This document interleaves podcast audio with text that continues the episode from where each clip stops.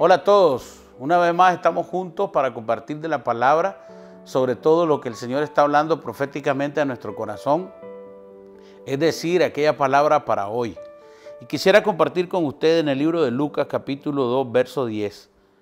Pero el ángel les dijo, no temáis, porque he aquí os doy nuevas de gran gozo que será para todo el pueblo, que os ha nacido hoy en la ciudad de David un Salvador que es Cristo el Señor. Se están cumpliendo las profecías escritas en Miquea, en Génesis, en Salmos, que hablan del nacimiento y la venida del Redentor del mundo, del Mesías, de Cristo el Salvador. Son buenas nuevas. Lo que pasa es que en ese momento tal vez no se entendía todo lo que significaba esto. Es más, aún no todos entendemos la buena noticia de que el Redentor haya nacido. Eh, algunos no entendemos el plan de salvación, algunos no entendemos lo que significa que Cristo reconcilia todas las cosas en Él mismo. Colosenses 1.15 habla de que todas las cosas subsisten por Jesucristo.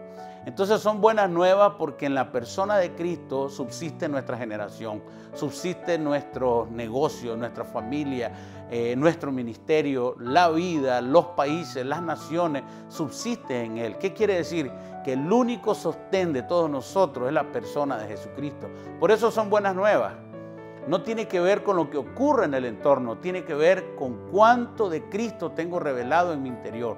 Esa revelación que el mismo Pedro, a través de la revelación del Padre, cuando dijo, tú eres el Cristo, tú eres el Cristo, el Hijo del Dios viviente, esa misma revelación donde está fundamentada nuestra fe, donde está fundamentada la iglesia de Jesucristo, hoy es nuestro sostén. Hoy es nuestro fundamento y estamos completamente seguros que en Cristo somos más que vencedores y que se nos avecinan buenos tiempos porque entendemos que el Mesías que ha venido, nos ha redimido y nos ha salvado, también viene pronto. Es nuestra fe que Jesucristo viene pronto por su iglesia. Entonces estamos en un buen ambiente, estamos en buenos tiempos, porque Cristo está con nosotros, Cristo venció en la cruz y Él es la provisión de salvación para todo el mundo.